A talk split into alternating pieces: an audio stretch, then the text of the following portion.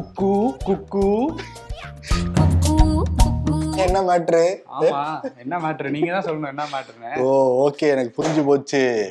ஏன்னா ட்விட்டர்லயே குடியிருக்கிற ஒரு நபர் தான் நீங்க. ட்விட்டர் எலன் மஸ்க் இருக்கார்ல இப்பதான் வாங்கினாரு. வாங்கி கட்டிட்டாரு. ஆமா சமாதி கட்டுற மாதிரி அவரே மீம்ல வந்து போட்டுக்கிட்டு இருக்காரு. நேத்து நைட் ஒரு மெயில் போயிருக்கான். ட்விட்டர் டூ பாயிண்ட் ஓ அப்படிங்கிற ஒரு தலைப்புல இனிமேல் எல்லாம் ரொம்ப கடுமையா வேலை செய்யணும். விடுமுறைலாம் அதிகமா எடுக்க கூடாது ரத்தத்தை சிந்தி உழைக்கணும். அப்படி நீ உழைக்கலைன்னா எல்லாரும் பேப்பர் போட்டு வெளியே போங்க. மூணு மாசம் சம்பளத்தை வாங்கிக்கணும்னு சொல்லிடுறாங்க எல்லாரும் பேப்பர் போட ஆரம்பிச்சிட்டாங்க. உடனே தலைவன் அப்படி இருக்காரு ஆபீஸோட கேட்டே க்ளோஸ் பண்ணி வச்சிருக்காரு. அது மட்டும் இல்லாம ரிப் ட்விட்டர்னு போட்டு ஹேஷ்டாக போட்டு எல்லாம் சமாதி கட்டிட்டு இருக்காங்க. அவர் கட்ட ஆரம்பிச்ச உடனே. ஆமா. அதனால என்னன்னா ட்விட்டர் வாசிகள் எல்லாருமே இந்த மாதிரி என்ன பண்ணனே தெரியாம குக்கு குக்குன்னு சொல்லிட்டு நீங்களும் வாங்கியிருக்கீங்க. ஓகே இதான் ட்விட்டரோட நிலைமை. சரி ஷோக்கில் டீட்டெயிலாக பேசுகிறோம் வெல்கம் டு இம்பர்ஃபெக்ட் ஷோ நான் உங்கள் சிபி சக்கரவர்த்தி. நான் உங்கள் வருண்.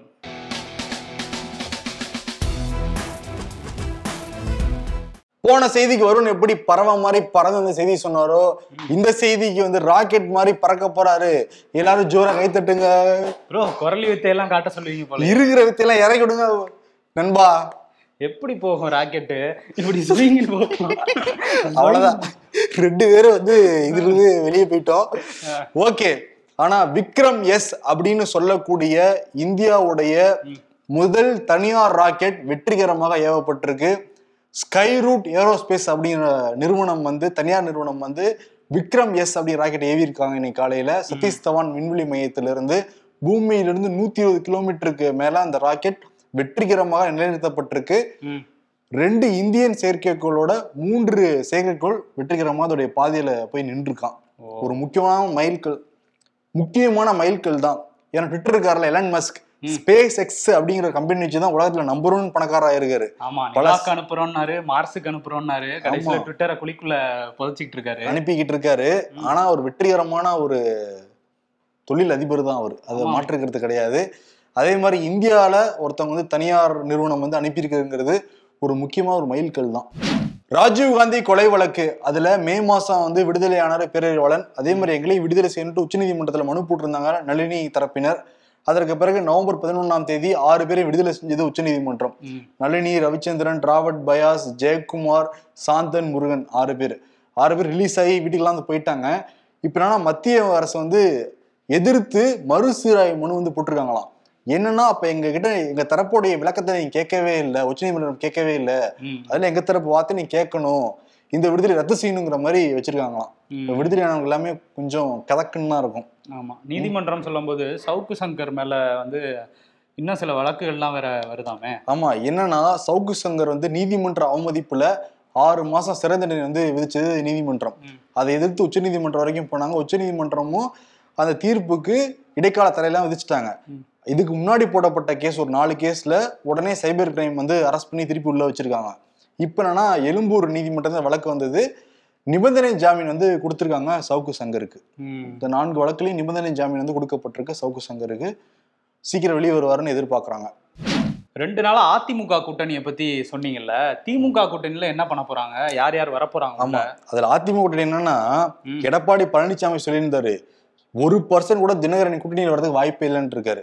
தினகரன் இன்னைக்கு என்ன சொல்லியிருக்காருன்னா அவரே ரிஜெக்ட் பண்றது நான் ரிஜெக்ட் பண்றேன் அப்படின்னு சொல்லிட்டு எடப்பாடி பழனிசாமி கூட்டணி இல்லை அப்படின்னு சொல்லி அறிவிச்சிருக்காப்ல. ஓபிஎஸ் என்னன்னா நான் போய் தினகரனை வாய்ப்பு கிடைச்சா கண்டிப்பா சந்திப்பேன்னு வேற சொல்லியிருக்காரு. ஆமா. அந்த ஒரு ட்ராக்குங்க அவ்வளவுதான் அது. சரி திமுக கௌரவம் நீங்க கேட்ட மாதிரி. திமுகல இப்ப இருக்கிற கூட்டணி கட்சிகளே ஒரு லென்த்தான ஒரு கூட்டணி கட்சி தான். ஆமா எல்லாம் நிறைய பேர் இருக்காங்க. பெரிய கோஷ்டியா இருக்காங்க. காங்கிரஸ் இருக்காங்க ரெண்டு கம்யூனிஸ்ட் இருக்காங்க விடுதலை சிறுத்தைகள் இருக்காங்கன்னு சொல்லிட்டு அது லென்த்தா வந்து போய்கிட்டே இருக்காங்க. இப்ப என்னன்னா புதுசா வந்து பாமகவும் தேமுதிகவும் இணைய போறாங்களாம் என்னன்னா பாமக வந்து ஆல்ரெடி அதிமுக இருக்காங்க. ஆனா வந்து அவங்களுடைய போக்கெல்லாம் பாக்குறப்ப ஒன்னும் திமுக விமர்சனம் பண்ணாத மாதிரியே இருக்கும் ஆமா எல்லாம் டோன் டவுன் வராங்க. ஆமா இன்னொன்னு என்னன்னா அண்மையில ஜெகத் ரட்சகன் இல்ல வீட்டு விழாவுல ராமதாஸ் வந்து ம், ஒரு இணக்கமான சூழல் தாங்க இருந்துச்சு. துரைமுருகன் ராமதாஸ் எல்லாருமே மனசுட்டு அங்க பேசுனதா வந்து சொல்றாங்க. ஆல்ரெடி பாமக வரணுங்கிற துரைமுருகன் தான் ரொம்ப விரும்புவாரு. இப்ப இந்த டைம் வந்து நம்ம நாடாளுமன்ற தேர்தலில் ஒரு முக்கியமான கட்சியா மாறணும்னா இந்த மாதிரி ஒரு மெகா கூட்டணி அமைக்கணும்னு சொல்லிட்டு திமுக வந்து விரும்புறாங்க போல தெரியுது. அதுக்கு தகுந்தா போல இப்ப இப்ப திமுக திட்டி எத்தனை ஸ்டேட்மெண்ட் விட்டுருக்காரு ராமதாஸ்? யோசிச்சு பாருங்க. ஆமா. கம்மியா தான் இருக்கு. இருந்தாலும் ரொம்ப டோன் டவுன் பண்ணி தான் வலிக்காத. மாதிரியே இருக்கும். அப்படியே தடவர மாதிரியே இருக்கும். சரி பெரிய வெற்றியை பதிவு பண்ணணும்னு கூட்டணி அமைக்கிறாங்கன்னு சொல்றீங்க. தேமுதிக அதுல எப்படி வந்துச்சு? தேமுதிக வந்து நாங்க ஆட்டத்துல இருக்கணும்னு நினைக்கிறாங்களா இல்லையா? யார் கையில கட்சி இருக்கு? விஜய பிரபாகரன்ங்கிற ஒரு மாபெரும் ஒரு அரசியல்லாம் கத்து குடிச்ச ஒரு தட்ட கட்சி போயிருக்கான் இல்லையா? ஆமா அவர் பொட்டியை பத்தில பேசுவாரு கூட்டணிக்கு முன்னாடி. பொட்டியா? இந்த பொட்டி என்ன பொட்டின்னு எனக்கு புரியல. ஓ புரியுது. அவர் வந்து நிறைய டாக்ஸ் எல்லாம் வளர்த்திக்கிட்டு இருக்காரு. அந்த டாக்ஸ் பெட்டியை பத்தி சொல்றீங்களா? இருக்கலாம். அந்த பெட்டியா கூட இருக்கலாம். ஆனா புரியறவங்களுக்கு அது புரியும். புரிஞ்சவங்களுக்கு புரியும். ஏன்னா தேமுதிகவும் வரதான் ஆசைப்படுறாங்களாம். இப்ப திமுக பெருசா விமர்சனம் பண்ணி அறிக்கையெல்லாம் வரதே கிடையாது. விஜயகாந்த் பேர்ல அறிக்கை வரும் நான் விஜயகாந்த் கொடுக்குறாரா இல்லையாங்கிறதே. அவங்களுக்கு தான் அது வெளிச்சம். இன்னொன்னு மானியமா நம்ம ஏற்கனவே சொல்லியிருந்தோம். கமலஹாசன் வந்து ரூட் எடுத்துட்டாரு திமுக பக்கம் அப்படின்னு. இப்போ இதெல்லாம் அமைஞ்சதுன்னா மெகா கூட்டணியா அமையும்னு சொல்றாங்க. பாமக தேமுதிக அதுக்கப்புறம் மானியமா. இதெல்லாம் வந்துச்சுன்னா எவ்வளவு பேருக்கு சீட்டு ஒதுக்குவாங்கன்னே தெரியலையே. மெகா கூட்டணி மெகா கூட்டணின்றீங்க. தேமுதிக மானியமா? இதெல்லாம் பார்க்கும்போது கூட்டணி மெகாவா இருக்கு. இருக்கிற ஆட்கள் வந்து டொஸ்ன்னு இருக்காங்களா. எப்பயுமே வந்து இந்த துறை சரியா வேலை செய்யல அந்த துறை சரியா வேலை செய்யணும்னு சொல்லிட்டு பிஜேபி தான் மும்முரம் விமர்சனம் பண்ணிக்கிட்டு இருக்காங்க. இப்ப திமுக இருந்து விமர்சனம் வந்திருக்கு வேற ஒரு துறையை பத்தி அது விமர்சனம் பண்ணவர் யாருன்னா நிதியமைச்சர். பிடிஆர் பழனிவேல் தியாகராஜன். அண்மையில ஒரு கூட்டுறவு நிகழ்ச்சியில போய் கலந்துக்கிட்டாரு அதுல கலந்துக்கிட்டு என்ன சொல்றாருன்னா கூட்டுறவுத்துறை வந்து வரலாற்று ரீதியாக கொள்கை ரீதியாக ரொம்ப சிறப்பா வந்து செயல்படுறீங்க. ஆனா செயல்பாட்டு திறன் மற்றும் தொழில்நுட்பத்தைப்படி பாக்குறப்ப ஒன்றும் சிறப்பா இல்ல. ஒரு நிதியமைச்சரா நான் சொல்றேன். கூட்டுறவுத்துறை என்னோட எதிர்பார்ப்பை பூர்த்தி செய்யலைங்க மாதிரி வந்து பேசியிருக்காரு. கூட்டுறவுத்துறைனா ஐ பெரியசாமி அவருக்கும் இவருக்கும் என்ன? மூர்த்திக்கும் இவருக்கும் தான் ஏதோ பஞ்சாயத்துன்னு சொன்னாங்க. இப்ப வேற துறையை சொல்லியிருக்காரு. ஆமா. என்னன்னா பிரதர். இது ஆக்சுவலி அமைச்சர் மீன் பண்ணி சொல்லப்பட்டது கிடையாதுதான் அது. ம். உண்மையான துறையில நிறைய மேம்படுத்தலாம். ஏன்னா மக்கள்கிட்ட நேரடியாவே கூட்டுறவுத்துறை தான் வந்து புழக்கத்துல இருக்கிற ஒரு துறை. ஆமா. ரேஷன் கடைகள் மூலமா. ஆமா. அதனால இன்னும் கொஞ்சம் மேம்படுத்தலாம். டெக்னாலஜிலாம் மேம்படுத்தலாம். இன்னும் பழைய கம்ப்யூட்டர் வச்சுட்டு அதே பழைய பஞ்சாவே பாடிக்கிட்டு இருக்கீங்க. கொஞ்சம் அப்டேட் ஆகுங்க பாஸ் அப்படிங்கிற மாதிரி வந்து சொல்லியிருக்காரு. ஆனா விமர்சனமா தான் பாக்குறாங்க. பாத்தீங்களா. அவங்க கட்சிக்குள்ள இருந்த ஒருத்தரே அவர் கட்சியை விமர்சனம் பண்ணியிருக்காருங்கிற மாதிரி. ஆமா வெளிப்படையா வெளியில வந்து சொல்லியிருக்காருன்னா ஒரு சலசலப்பு இல்லாமையா இருக்கும். ஒரு ஆக்கப்பூர்வமா தான் சொல்லியிருக்காரு. கொஞ்சம் டெக்னாலஜி படி அப்டேட் ஆகலாம் அப்படிங்கிற மாதிரி. திமுக பத்தி பேசும்போது இன்னொரு அமைச்சரும் வந்து புலம்பியிருக்காப்புல பயங்கரமா போய். வேலூர்ல லத்தேரிங்கிற இடத்துல வந்து திமுக நிர்வாகிகள் கூட்டத்துல துரைமுருகன் பேசியிருக்காரு. என்ன பேசியிருக்காருன்னா நம்ம ஆட்சிக்கு வந்து ஒன்றரை வருஷம் ஆச்சு. ஆனா இன்னும் லகான் நம்ம கைக்கு வரல. இவர் வேற ஆளுநர் வேற லகானை எடுத்துட்டதுனால நம்மளால எதுவுமே பெருசா செய்ய முடியல. அதிகாரிகளும் நம்ம வழிக்கு வர மாட்டேங்கிறாங்க. சில அதிகாரிகளுக்கு நம்ம ஆட்சிக்கு வந்ததே பிடிக்கல அப்படின்னு சொல்லி சொல்லியிருக்காரு. ஏற்கனவே நேரு அதிகாரிகள் ஒன்றும் கேட்க மாட்டேங்கிறாங்க. மாதிரி சொல்லியிருந்தாரு. மத்திய அரசை பார்த்து பயப்படுறாங்க. நமக்கு பயப்படவே மாட்டேங்கிறாங்க. அவங்கள பார்த்தா பயப்படுறாங்கன்னு இருந்தாரு. இப்ப அடுத்து இன்னொரு அமைச்சர் துரைமுருகன். அவரும் வந்து இதையே சொல்லியிருக்காரு. அப்ப ஆட்சி வந்து கண்ட்ரோல்ல இல்ல போல. ஏதோ கண்ட்ரோல் இல்லாம ஓடிட்டு இருக்கு போல. அங்க இன்னொரு விஷயத்தையும் சொல்லியிருக்காரு. என்னன்னா ரெண்டாயிரத்தி இருபத்தி நாலு தேர்தலுக்காக பாஜக வந்து ஒரு ராட்சசனை நம்ம எதிர்க்க போறோம். அதிமுக மட்டும்தான் நம்ம எதிர்த்துட்டு இருந்தோம். இப்ப பாஜகங்கிற ராட்சசனை வந்து எதிர்க்க போறோம். அவங்க பிசாசு மாதிரி வளர்ந்துட்டு இருக்காங்க. அப்படின்னு வரிசையா படங்கள் பேரா சொல்லி பயமுறுத்திருக்காரு அது ஆமா. பாட்டு வரும்ல? அது மாதிரி பயமுறுத்திருக்காரு அவங்கள. அதாவது நம்ம பூத் கமிட்டியை வந்து வலுவா அமைக்கலைன்னா பிஜேபி நம்ம அவங்க அதிகாரமும் வச்சிருக்காங்க பணமும் வச்சிருக்காங்க. அவங்கள நம்ம ஓவர்டேக் பண்ணணும்னா பூத் கமிட்டியை வந்து வலுவா அமைக்கணும் அப்படின்னு சொல்லி பேசியிருக்காரு. ஓகே ஆனா என்னன்னா பிஜே முதல்ல இக்னோர் பண்ணிட்டே தான் இருந்தாங்க திமுக. ம், அவங்க எல்லாம் வளர்ந்து வர மாட்டாங்க அப்படின்னு சொல்லிட்டு இருந்தாங்க. ஆமா. ஆனா துரைமுருகன் போன்ற முக்கியமான அமைச்சர்களே பிஜேபியோட வளர்ச்சியை பார்த்து லைட்டா ஜர்க்காங்கிறதுல இருந்து புரிஞ்சுக்கணும். ம். இ- ஒண்ணுமே கிடையாது. அவங்க கிட்ட இருந்த குறைய மட்டும் சரிப்படுத்தினாங்கனாலே பிரச்சனை கிடையாது. ஆனா அதை பண்ண மாட்டாங்க திமுகல. அதுதான் அவர் சொல்றாரு என்ன லகானே நம்ம கைக்கு வரல அப்படின்னு சொல்லி சொல்லிட்டு இருக்காரு. நம்ம. கண்ட்ரோல்ல இல்ல ஆச்சுங்கிற மாதிரி சொல்லியிருக்காரு. முதல்ல அவர் வந்து என்ன அமைச்சரு? நீர்வளத்துறை அமைச்சர். அவர் ஊர்ல தான் வந்து பாலாரே கோளாறு ஆகிக்கிட்டு இருக்கு. ஏதாவது நடவடிக்கை எடுத்தாப்லையா துரைமுருகன்? ஆமா அதுக்கு வந்து லகான் வரணுங்கிற அவசியம் இல்லை. இவர் நேரா போய் அங்க போய் பார்த்தாருனாலே பிரச்சனையை சரி பண்ணிடலாம். அங்க போய் பிரச்சனை சரி பண்ணணும்னு முதல்ல நினைக்கணும்ல அவரு. அவர் பிரச்சனை போய் சரி செய்ய போனாருன்னா அவருக்கு வர்றதெல்லாம் வராதுல்ல. நீங்க சொன்ன மாதிரி. பாக்ஸ் ஸ்வீட் இதெல்லாம் கிடைக்காம போயிடும்ல. அதனால எப்ப ஃபோன் பண்ணாலும் அப்படியா? எங்க இல்லையா அப்படி நடக்குது? ஏதோ போறேன் அப்படிம்பாரு. ஆ, ஆனா ஆறு மாசம் ஏழு மாசம் ஒரு நடவடிக்கையும் கிடையாது அங்க. ஆறே காணாம போய்கிட்டு இருக்காங்க. அவர் கையில் இருக்கிற லகான முதல்ல அவர் பயன்படுத்தணும் துறைமுருகன் இருக்கதை வச்சு ஏதாவது பண்ணணும். அப்பதானே ஏதாவது கண்ட்ரோல்குள்ள வரும். அங்க இருக்கிற மக்கள் எல்லாம் பாத்துட்டு இருக்காங்க. அவங்க- அவரோட தொகுதி தான் வராது. வேலூர் அந்த சைடு. பார்த்தவங்க முதலையே மோசமா போயிடும். காசி தமிழ் சங்கமம் நிகழ்ச்சி நாளை வந்து தொடங்கி வைக்க போறாரு பிரதமர் மோடி. காசியில் தொடங்கி வைக்க போறாரு. அதே ஆர்எஸ்எஸ்க்கு ஆள் பிடிக்கிறது தான் அந்த சங்கமத்துடைய நோக்கம்னு சர்ச்சை கிளம்பி இருக்கு இப்ப. ஆமா தமிழ்நாடு அரசையும் அங்க கூப்பிடல. தமிழ்ல இருந்து யாரையும் பெருசா தமிழ்நாட்டுல இருந்து யாரையும் கூட்டிட்டு போல. அப்படிங்கிற மாதிரியான ஒரு சர்ச்சையும் போயிட்டு இருக்கு ஆனா வந்து தமிழ்ல தான் நான் ட்வீட் போடுவேன்னு யோகி ஆதித்யநாத் வந்து ஒரு ட்வீட் போட்டிருக்காரு. காசிக்கும் தமிழ்நாட்டுக்கும் நல்ல தொடர்பு இருக்கு. நம்ம கலாச்சாரம் நம்ம ஆன்மீகம் நம்ம மரபு தத்துவம் எல்லாமே ஒண்ணுதான். காசியும் தமிழகமும் ஒண்ணுதான் அப்படின்னு வந்து அவர் சொல்லியிருக்காரு. அடுத்து இவங்க ஆட்சி அமைக்கணும்னு நினைக்கிறாங்களா தமிழ்நாட்டுல? அதனால என்ன வேணா பண்ணுவாங்க. முதல்ல எல்லாம் இணையமைச்சு வந்துகிட்டு இருந்தாங்க. இப்ப அடுத்து பிஜேபி ஆள்ற முதல்வரும் வரப்போறதா வந்து சொல்றாங்க தமிழ்நாட்டுக்கு. வந்து வந்து ரொம்ப ஸ்ட்ராங் பண்ண போறதா சொல்றாங்க. யார் யோகி வராரா? யோகி ஆல்ரெடி வந்திருந்தாங்களே. வந்திருந்தாரு பிரச்சாரத்தப்ப. பிரச்சாரத்துக்கு வந்திருந்தாங்க. இப்போ வர முன்னாடியே வரப்போறதா வந்து சொல்றாங்க. இருபத்தி நாலுக்கு முன்னாடியே வரிசையா வரப்போறாங்களா பிரதர் இன்னும் பதினஞ்சு மாசம் தான் இருக்கு வரும்.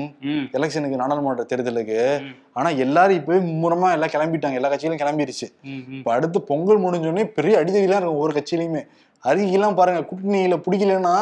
எதிர்த்து அறி அறிக்கைகள் வந்துகிட்டே இருக்கும். ஒவ்வொரு கட்சியில இருந்தும் இப்பவே அப்படிதான் இருக்கு. காங்கிரஸ் திமுக எல்லாம் ஒரு மாதிரி தான் போயிட்டு இருக்கு ஆமா யோகியை பத்தி பேசும்போது குஜராத்துக்கு வந்து அவர் இன்னைக்கு பிரச்சாரத்துக்காக போயிருக்காரு. அவர் வந்த உடனே எல்லாரும் வந்து அந்த புல்டோசர்ல முன்னாடி அந்த இது இருக்கும்ல இடிக்கிற ஏரியா அதுல வந்து எல்லாம் ஏறி நின்னுட்டு ஒரு பத்து பேர் யோகி மாமா இது புல்டோசர் மாமா அப்படின்னு கத்திட்டுலாம் போறாங்க. புல்டோசர் பாபா அப்படின்லாம் கத்திட்டு. அவர் வரதை அப்படியே கொண்டாடுறாங்க அங்க. குஜராத் பிரச்சாரத்துக்கு வராருன்னு ஓகே. இங்க ராட்சச மாமா அங்க புல்டூசர் மாமா என்ன என்ன உங்க அக்கா ஒரு அளவு கிடையாதா.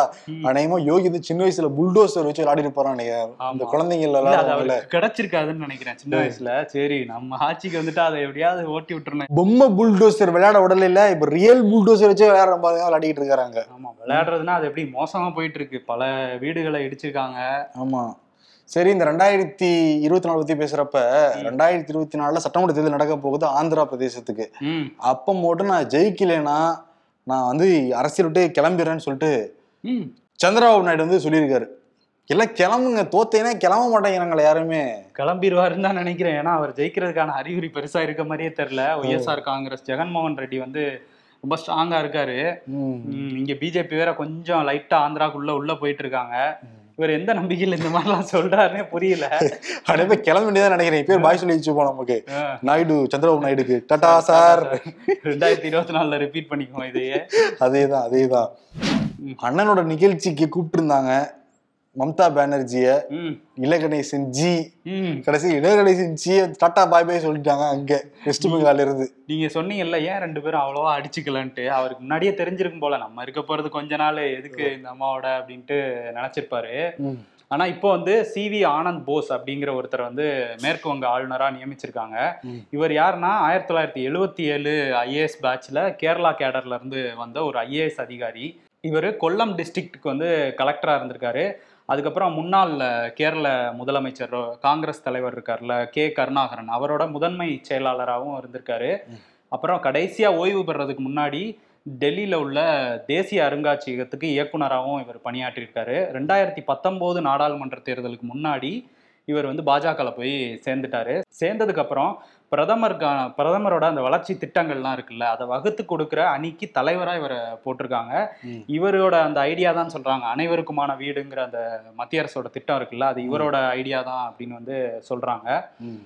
இவர் பேர் இருக்குல்ல ஆனந்த் போஸ் அப்படிங்கிறது இவர் அப்பா வந்து வாசுதேவன் நாயர் வந்து சுபாஷ் சந்திர போஸோட அந்த படையில வந்து இருந்திருக்காராம் பணியாற்றி இருக்காராம் இணைஞ்சு சுதந்திர போராட்டத்துல.